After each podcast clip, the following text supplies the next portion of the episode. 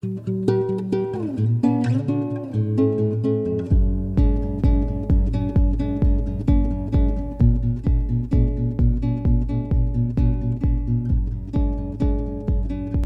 did it, Sherry. We did it. Yeah. We got the book up for pre-release, up for What does that pre-ordering. You can you can pre-order our book on Amazon right now. Ah, pre-order. Okay. It's called Sober Evolution, and then the subtitle is Evolve into Sobriety and Recover Your Alcoholic Marriage. It's a mouthful, It is. but that's because there are three sections to this book. The first section, the first section is all about what led to my alcoholism. Because I think my story is extremely typical. It's not everyone's story, but it's very typical. Societal influences, family influences, just everything around me, processed food, Doritos. I blame my alcoholism on Doritos. And I don't know if you can use name brands. well, I did. And that's a big part of the first section of the book. There's three sections. The second section is about my recovery. And at the time, I was totally just anti AA, anti Alcoholics Anonymous. I've since grown to have a great appreciation for Alcoholics Anonymous and the people that are in the program. And just, uh, they're wonderful people.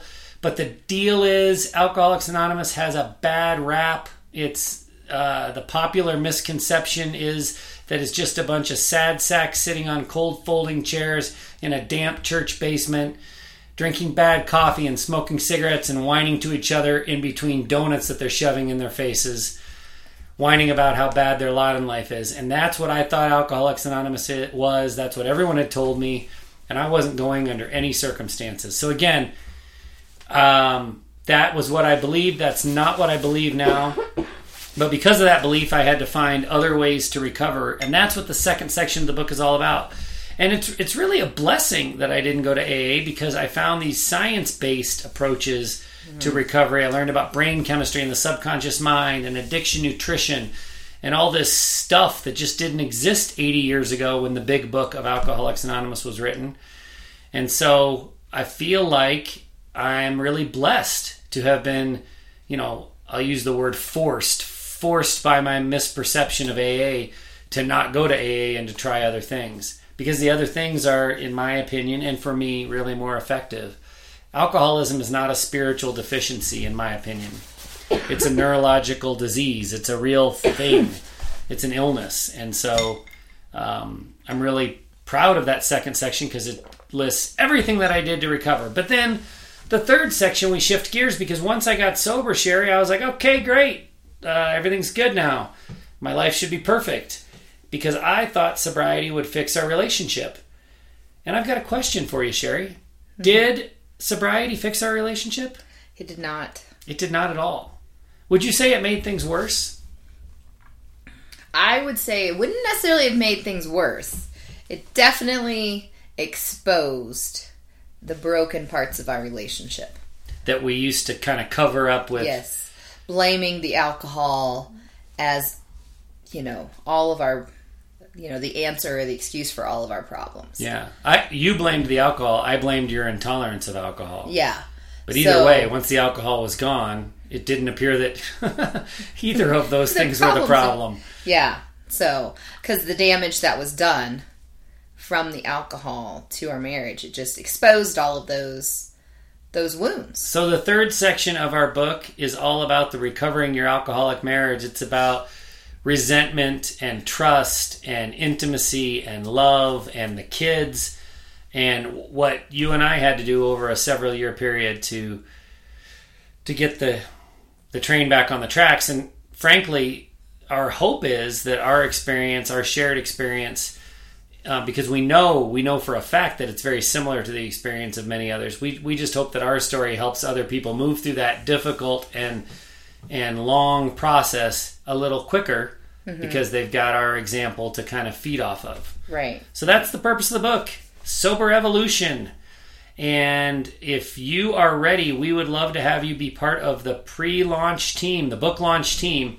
And what that means is the official release date is September 23rd. If you order the Kindle version of the book on Amazon right now, and you send us an email with your order number from Amazon, we will send you a PDF copy of the book right now. And you can start reading right away. So you get a jump start on the general population. Uh, you, and the the trade off is in return for us providing you with that PDF. The only thing we ask is once the book is officially released that you use that same Amazon account that you used to pre-order the Kindle version and go on there and give us a review because then it'll show that you are it is an Amazon verified purchased review. Um, Ah, yes. And we're not asking for a specific kind of review. We're not asking for you to say anything that we like feed you or we don't our expectation is not that it be a glowing review our expectation is that it's an honest review so tell us what you really think because once we release the book it would be nice if we had a bunch of reviews on the site that really will help us you know drive more people to find the same solution that we found in the pages and words in the book uh, the other thing, um, anyone on the book launch team is going to have an opportunity if they choose to buy a hardcover when the hardcover comes out with you and I, either of us, both of us, whatever the person wants, having signed that book and shipped directly to them um, anywhere in the United States, and we will give that to you at cost. We look at it like you've already bought the Kindle version as a you know part of this book launch team. We're going to give you the the hardcover with no no profit in it at all. Our publisher has agreed to that, and um, but the other thing about the publisher, they've limited the number of of these book launch pre-release um, advanced copy PDFs we can send out. So if you want part of to be a part of this, if you want to be a part of the book launch team and get the PDF right away, um, I kind of recommend that you jump on it because uh, we will hit the limit that the publisher is going to let us send out, and then we can't do that anymore. So, for more information, certainly you can just search for the book uh, on Amazon. It's called Sober Evolution, and then send us your order number at matt at soberandunashamed.com. Or you can go to the webpage soberandunashamed.com, and we'll give you um, more details on the book launch team and a link to the, the book on Amazon. So that's enough promoting. Seven minutes of promoting our book. Um, Yeah, I kind of feel bad about that. You think I got a little windy there? Um, yeah, Yeah, but I don't think our regular listeners are going to be surprised. yeah. That you That, got a that I little got windy. windy. yeah, I suppose you're right. All right, your turn. The topic we want to discuss today is we've had lots of conversations recently with people, a lot, really a lot of conversations about boundaries and detachment. And the idea is they've got a loved one who's still drinking but is toying with the idea of sobriety or is trying to get sober, might be actively trying, might be actively working hard at getting sober, but they're struggling and they keep relapsing. Um, or they, they haven't quite made the commitment yet to get sober and so they you wouldn't even call it relapsing. They're just they're just drinking. And the the people that we work with the people that we talk to are trying to set boundaries to protect themselves and trying to find ways to detach because loving an alcoholic can be devastating can be deadly frankly to be strung along like that and deal with the stress and the anxiety and the depression of trying to love and support an alcoholic. And so at some point you come to the stage where you realize you need to set hard boundaries and say, we are not going to violate these boundaries. I can't control you, drinker. Like Sherry, you couldn't control my drinking. You couldn't control when I drank, and you couldn't tro- control how much I drank. But you could control your reaction to it. And you could control how you treated me and how you protected the kids and what connection we had in our lives. And um, I think it's really important that everyone understand. I've, I've said this before and I've written about it a ton. We have this uh, therapist friend who convinced me years ago. He said, Matt, there's only one reason that people make significant changes in their life. There's only one thing that causes them to make fundamental, big changes. And it's not that they're hurting other people. It's not the begging or insistence of other people. It's that they themselves are in enough pain. And we said that, it was like a light bulb went off for me. it made me think about all the times, the 10 years of active alcoholism when I would try to quit drinking and then I would relapse and I would start drinking again. And a lot of times during that 10 years, I would try to stop drinking for you. And I would say that specifically, I'm going to quit drinking for you, Sherry. And it just doesn't work because your pain, your frustration, your urging is never enough. It, it would never have been enough to get me to quit drinking. I had to grow into significant amount of pain, enough pain that I was willing to quit. And the things that caused me pain were the depression and the anxiety that's associated with alcoholism, and in, certainly in my case with my alcoholism. And it's one of these deals where the alcohol makes the anxiety and the depression go away, but then it, it fuels it and is the alcohol is what makes it come roaring back worse than it ever was before. To the point where I could barely get out of bed. I mean, I was in a really, really bad place, in a ton of pain.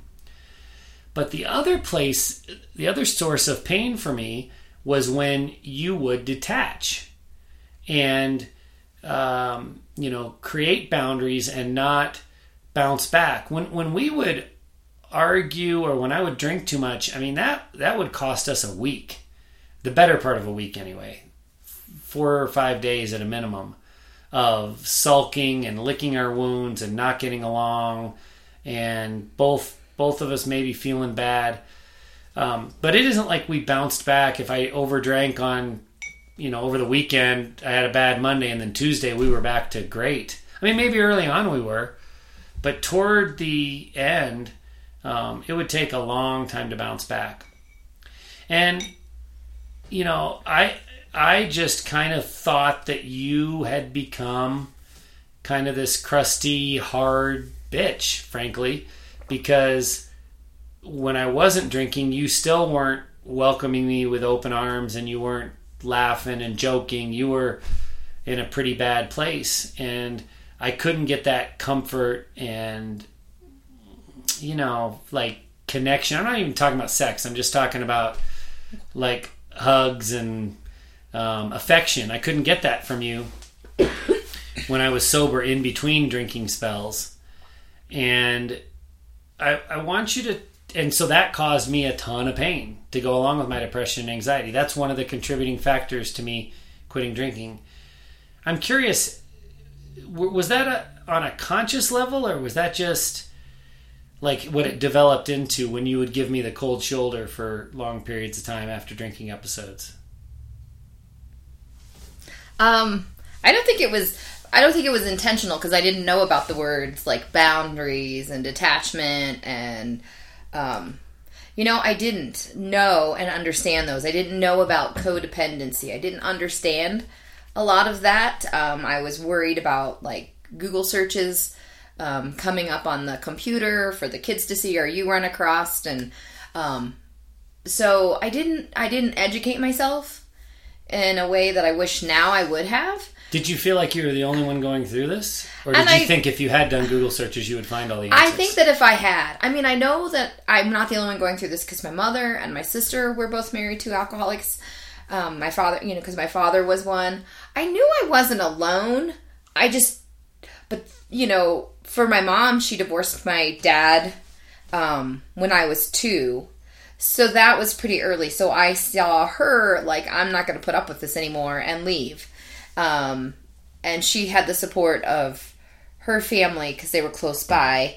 So I know that some of the conversations were like, why are you staying early on? And then the more kids we had, you know, it got harder and harder to kind of justify leaving. So I don't think it was conscious by any means. I think I just grew apart.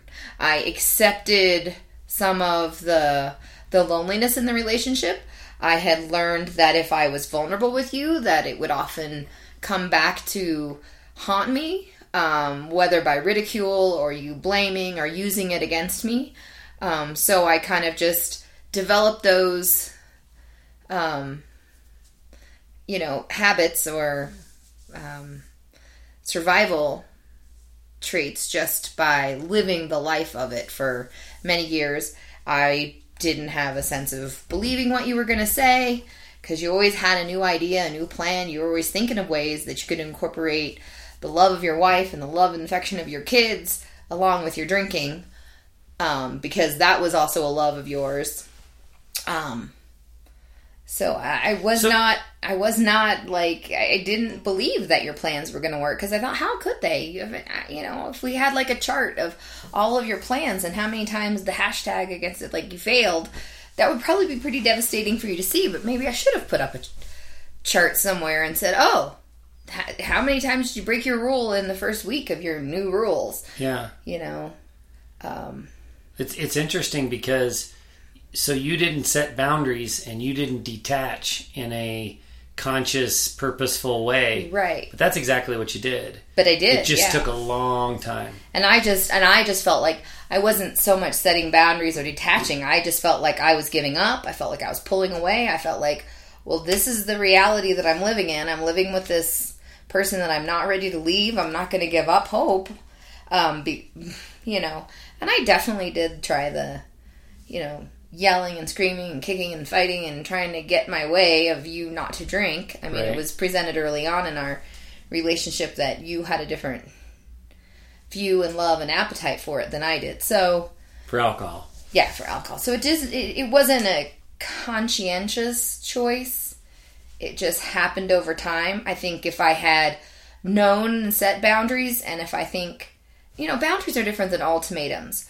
I feel like if I had set a boundary and I knew about detachment, I feel like I could have like I know this sounds mean, pushed you over the edge because there would be the cutoff. Like, no, this is your behavior.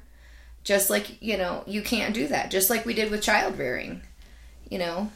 I'm afraid how I would have reacted if, if I think you you, would had a have thrown a fit and a tantrum because you were very If you had had a boundary like if if you're drunk, we're gonna sleep in separate rooms, man, I was not mature at all, and I would have that I would have thrown a hissy fit about that Oh, yeah. for sure. Yeah. I mean, I just think though, like, if I had known about that earlier on, like, would it have changed anything? I don't know.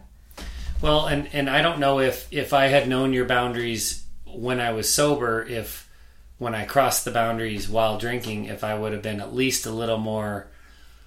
I don't know, a little more rational about it because I would have said, "All right, look, she told me this was going to happen, and this is what's happening."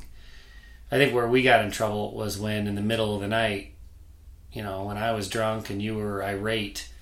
Um, That we both look like lunatics. yeah, and if you know, if so, if you said, you know, I'm, you know, you're sleeping on the couch or I'm sleeping on the couch, um, Which no, I laugh because we have love seats. We don't even have full size couches. Well, we're short. we're, we're short. I'm only five nine, and mm-hmm. what are you like five four? Yeah. But yeah, I guess if we had talked about it and like when you were sober and post fight and post argument, Yeah. and if I had known about those things, then it could have been a more effective thing. So maybe you would have had in the back of your mind, oh, wow, she told me this was going to happen. you did uh, give me an ultimatum once. Mm-hmm. You did say you and the kids were going to leave, and so I quit for some period of time. I don't remember. Do you remember weeks or months? I don't remember. and then it slowly I weaseled it back in. I told you I had come up with some new plans for drinking and it would be under control this time and I had new rules. I think for you, maybe that now that I'm thinking, like your ch- uh, chart or some sort of graph to show all those, like, because you're kind of a black and white fact sort of thing. That's why the AA wasn't a spiritual connection, and it was, you know, it didn't really work for you, or you didn't think it would work for you necessarily because, but you like facts and you like data and you like to have that, you know.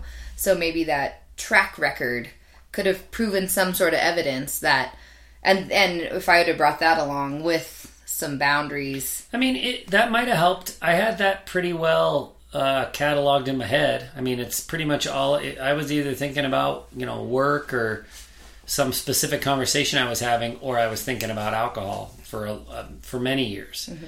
And so I had it pretty well tracked in my head all the things I had tried and failed.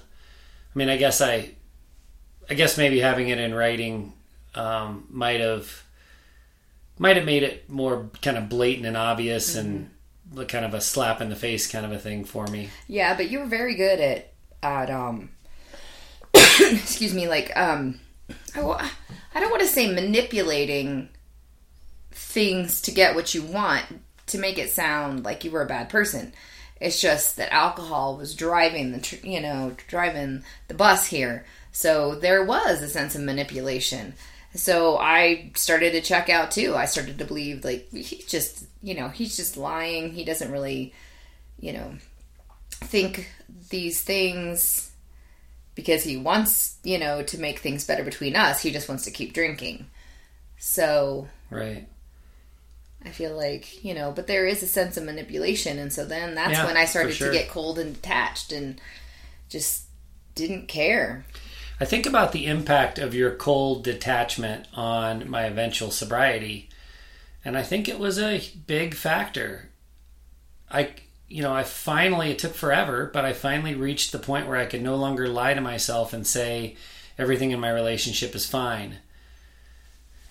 I, you know, and and Sherry's just got to learn to tolerate drinking because I just drink like everybody else, and drinking's a normal thing. I, finally got to the point where I said, "Oh, this, you know, this isn't going well, both my drinking and my marriage." And so the way that you kind of, you know, I'm sorry to use this term, but and I, I I know it's not accurate, but at the time it felt accurate. The way I thought you were just a bitch half the time was really effective and helpful. And so I'm glad that, that that's the turn that our relationship took. I mean, it, it's one of probably just a small handful of things that I can attribute the fact that we're still married to and that I'm sober. If not for that cold shoulder and the boundaries that you inadvertently set, mm-hmm. I don't think we'd be we if we were still together today, I would just be in active alcoholism and you would be detached and we would be living a miserable life. Because I don't think I don't think I would have gotten sober if not for the cold shoulder that you Yeah. turned toward me. So Yeah. so the I guess the the point that you know we are through our Echoes of Recovery group, which if you are the loved one of an alcoholic, we encourage you to check it out. You can learn more about it at echoesofrecovery.com, E C H O E S of recovery.com. It's all about connection and compassion and empathy for the loved ones of alcoholics. So if you fit that bill, check us out. You don't have to be a spouse. Um, there are certainly parents and and of alcoholics and other you know other relationships involved in the program. But super common theme, especially as of late, is this whole topic of, you know, I, I don't want to be in this situation anymore, living with a, an active alcoholic or a frequently relapsing alcoholic who's making, you know, my life miserable. Your your you would be the person, Yeah, the, the spouse's life, life, yeah. miserable. Um, but I I also don't want to get divorced. So what do I do? And I think, you know, God, where we're just humans are compassionate people, and especially when it's your spouse, if they come to you the next day and they say, you know, gosh, I drank again and I feel bad about that and I'm hurting and I need help. And then I would often think to myself, I don't give a shit. Right. Yeah, you did it again and you did it to me. And I think that you, I mean, you may have said the right word to frame where I was. I was a bitch. Well, that, I, I'm great. not a forgiving person like that because I have a very good memory and I just kept tallying them up. And I know that was probably not the good, good spirited human to be. Well, it worked to But our I think advantage. it pushed though. you because because I I think maybe because that was you know like that connection was was what I could tell you were missing and you loved the affection and Yeah. the closeness that we had and you coming from a relationship or you know coming from parents that stayed married you saw some connection i didn't i was fine to be by myself not really but i can i know it can happen so if if you weren't going to be present in the marriage i can still go on because i didn't count on you i didn't rely on you i didn't look to you for things other than helping with the kids every once in a while and financial security and taking out the trash and So that's this is really important. So you sometimes knew that what I needed more than anything was for you to kind of coddle me and hold me, and Yes. and you would just say, "I don't give a shit," and push away. I, I get like as we're having this conversation, I can think so many times how how you would say things like, "When you're upset, come to me." I'd be like, "You're the last person I would come to." I mean, I can't imagine coming to anybody, you know, Less anybody than less than you. That yeah, like. Like I would be like, no, like I've got it thrown up on my face. I've gotten ridiculed about it. I'm just gonna hear some bullshit answer that you want to give me because you're gonna try to get away with drinking again. I don't care how sorry you are. I don't care how bad you feel. And I think like that first year of sobriety when you were really struggling, like I and I wouldn't say I enjoyed, You almost said I enjoyed. but I feel like I did kind of enjoy your pain of having to struggle to get through your cravings and things like that and and what you did because you know like you had had 6 months of sobriety at one time and then you relapsed you had 9 months of sobriety at one time and then you relapsed right? and so I guess I was like, yeah, sobriety isn't easy. And you know what? If the rest of your life is kind of sucky, but you're there physically and mentally present, you know, to make these hard decisions, to go through some of this crap with me, then this is what you need to do. I think that you have to have some suffering in a way. And I, I would, you know, sometimes I would like look out into the living room if I was doing making dinner and I would see you reading and I would get a little bit like frustrated, like, oh, well, you know, he could be helping me with dinner. But, you know, I don't care because I'm in here doing my own thing. He's doing his own thing. We're not arguing. And, he, and he's not talking to me about alcohol again because that was part of it too. Is I just got so tired of listening to your plans or what you learned, what you learned, how you educated yourself, what your new memoir was that you're reading because you know i felt like it that's what you needed to consume your life and i just needed to keep us going Well, that I mean that that's true. That the the distance that I covered between then when I was still trying to find rules that I could put in place around my alcohol consumption that would keep me a drinker, that would keep that would turn me into this moderate drinker that I dreamed and had this passion for becoming. The the distance between that and where I am now where I think alcohol is repulsive and I think it's bad in any quantity and and I feel a little bit of pity for moderate drinkers and I would never want to be that. It's you know the equivalent of drinking Drano for me. Mm-hmm. That was a huge distance between those two mindsets, and so getting there took all this reading and research and time. And I'm sure, you know, it had to just become tremendously nauseating for you. Well, for because of, you know, repeating it and repeating and repeating it. the over and over years of that we've had exerted energy Yeah. into alcohol yeah, exactly. like from the beginning of our relationship basically and then during your active alcoholism and then the relapses and you know it was like good god there are other things in the world besides your drinking Right. this is you you know and so i got a little fed up and i and i definitely had already protected myself and detached and when you were like oh i can barely get out of bed to go to work and you i'd be like well you have to this was a choice that you made. We wanted to buy this bakery so you could be the soccer dad in the afternoons, and part of it is getting up early in the morning and opening that bakery. You Yeah. know, so I kind of looked at it like you made this bed and you're lying in it, and I am not gonna suffer with you. And that was that's been something that had been hard for me was not owning and wearing your pain Yeah. and disassociating myself and breaking that codependency. I felt But bad that- when you were in pain. that it happened- hurt me, but I had to stop that. But that happened dragging. over time. I mean, part of Yeah, this is that we went 10 years of relapse and recovery and relapse and recovery and trying and quitting and blah, blah, blah, blah, blah, blah. Mm-hmm. And over 10 years, you just used the word calloused. Yeah, you definitely got calloused. Mm-hmm. Yeah, if I hadn't been callous, but I understood what detachment and understood what boundaries were and, and working on myself, maybe that would have been a shorter stint because I could have pushed you a little further than I needed to. But I certainly, towards the end, was not giving you sympathy.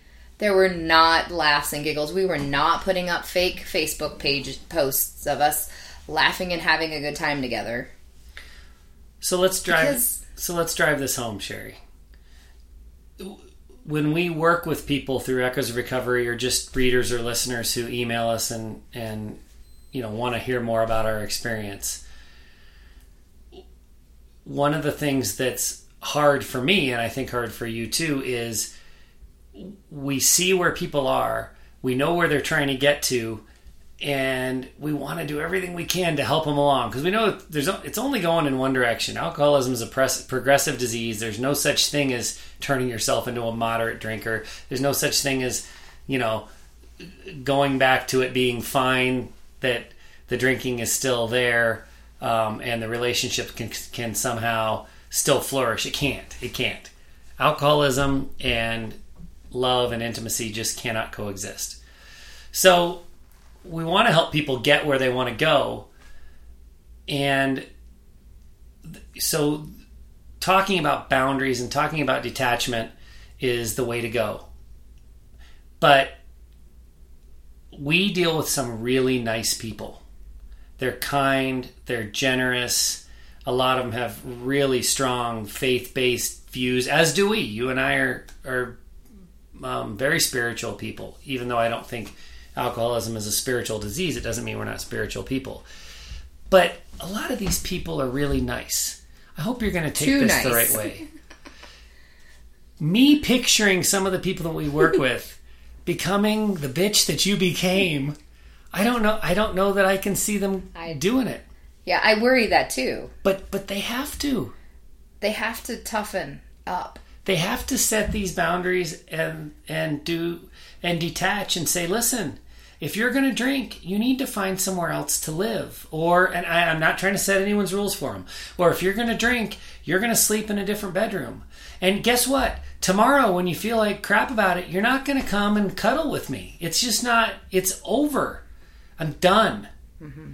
And the, these are the rules because I have to move on, and you can come with me or you cannot come with me. I'm not You can't here on this podcast trying to. anymore. I'm not trying to encourage anyone to get a divorce. Yeah, Like that's the yeah. last thing I want to do. I'm also not trying to encourage anyone to stay together. They've got to figure it out for themselves, but they've got to figure out what the boundaries are, and then. Um, not ultimatum style, not like But you do this or else. them. But hey, here's the deal. I'm not going to be around you if you're going to continue to be a drinker. And this is what this is going to look like when you come home and you've been drinking. You know, I'll, I'll see you in a couple days. Not even I'll see you in the morning. I'll see you in a couple days because in the morning you're going to be a, a sad puddle about what you did and you're going to be full of shame. I don't want to, you know, Sherry. They've got to say I don't want to deal with that either, don't they? Right. Uh, You you can't own and and carry the burden of their shame with you because you have to rid yourself of that. It is their shame. They need to deal with it. You can't be codependent in that. Like that's what I think drove that's what sucked me down for a Yeah. long time. Yeah. And I'd feel bad for you and I think that's why then I got calloused and hard and now I'm trying to come out of that Yeah. a little bit. You know, I I feel You're like making I'm great progress. Thank you. I feel like that has been a hard thing for me to be open and vulnerable and be loving again. Um, but I think if you were setting boundaries and, and having a detachment and sticking to these sort of things, then you won't have to go to the extreme that I did in a way, yeah. you know? And yeah, like But that's I, I, part didn't, of I the didn't process. need, you know, I need you to just get up and do your shit. You Yeah. just do you, like we'll use our teenagers thing. You do you. yeah. You know, you do you. And when you want to come and be with me, I'm driving this bus now. I think that's what our teenagers said a year ago. I think Okay, they would actually I'm make fun of us for saying that. Now. Okay, okay. So, yeah, so it's like there's a new, you know, a new sheriff in town and, you know, kind of taking on that that role of like I'm going to be the leader in the family. And if you want to join the rest of the family in a sober world, this is where we are. Yeah. But we'll see you when you get there. Not that you're going to stop loving them. Not that you're going to, like, you know, not be a support system, but you can't be there only either. Well, you can't fix them. We, can't we have, fix them. We've, we've universally agreed can't to control that. it. You can't fix them. You can't change them. You also can't coddle them, and you can't, you know, clean up their messes, and you can't, you know, wipe their nose. Right. You just gotta, you gotta say, "I'm done. I'm done." And whatever "I'm done" means, that's that's the thing. You got to put some some rules around. When you but- said clean up messes, it just kind of made me laugh. Like there was couple times that you've thrown up in your drinking career, which you didn't do often, but one time you did in the car, and I let it sit in the driveway in the sun. And then when you finally woke up at like ten or ten thirty in Wait, the morning, wait. You, you got to clarify. I was sitting up in the passenger seat of the car and I threw up on myself. yeah, you didn't just let the throw up sit in the car. You let me wearing the throw Oh, up sit in the car. Oh, that's right. So then it was. Oh, that's right. Yeah. Okay. Yeah, I, you've right. sat in the car I asleep up the next many times, so I forgot. sun. Yeah, And it was unpleasant. yeah. And I let you deal with that And I didn't get mad at you. no, Like, but you knew because you knew that you did it, and you realized you probably also were very aware of the things that I had been doing to keep things afloat. But yeah, let them clean up their own messes unless it's a hazard, you know, for around the house or something. Yeah. Like, you know, I would leave like the beer bottles if you were not putting them in the recycling. I would only clean them up if I knew that the kids were going to go down to our family room downstairs Yeah. um, that next morning. But if they had something else going on and they weren't going to be in the family room playing games or watching TV or playing with toys, I didn't clean it up Yeah. after a while. So the things that led to my permanent sobriety were depression, anxiety, and um, the lack of love and affection coming from my wife. And that's not you changing me. That's you setting your own boundaries, your own rules, sticking to them. And I had to deal with the consequences. And the consequences was that you know I wasn't getting the um, the kind of soothing affection. Again, sex is a different story. We've talked about it. We'll continue to talk about it. Oh, we're not. Gonna, we're not going to talk about it today. But Thank the goodness. I wasn't getting consoled. Mm-hmm. I wasn't. There was no sympathy coming my way, and that was huge. That was huge.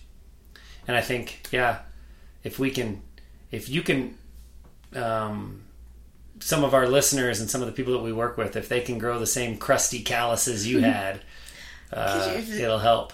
just callous. Don't say crusty. Crusty calluses, crusty bitchy calluses. It was great. I became scaly. You became scaly. Yes. Think of an alligator instead of a crusty bitch. All right. Sounds good. Yeah. Well, Well, thanks for bringing this topic up. yeah. I'm kind of giggling when I think of the time that I, I, I like I think about the time, how many times I did leave you sleeping in the car. Yeah, I like this topic because it it it didn't make you cry. It's hard for me to watch you cry sometimes. That's unnecessary and and honestly, it's a helpful emotion for the podcast and for the listeners. But you got to like go down into your angry mode for today's topic, and you get to think Well, about. it was kind of sad that I got a little, you know. I really wish that that hadn't grown inside me. yeah, But I, already had a little bit of it to start with, with just my upbringing. So it wasn't a big transformation. you were a little bit me- scaly to begin with. So I just knew But that, but that's the point because many of our listeners and many of the people we work with, it is a long way to go Yeah. to grow those scales.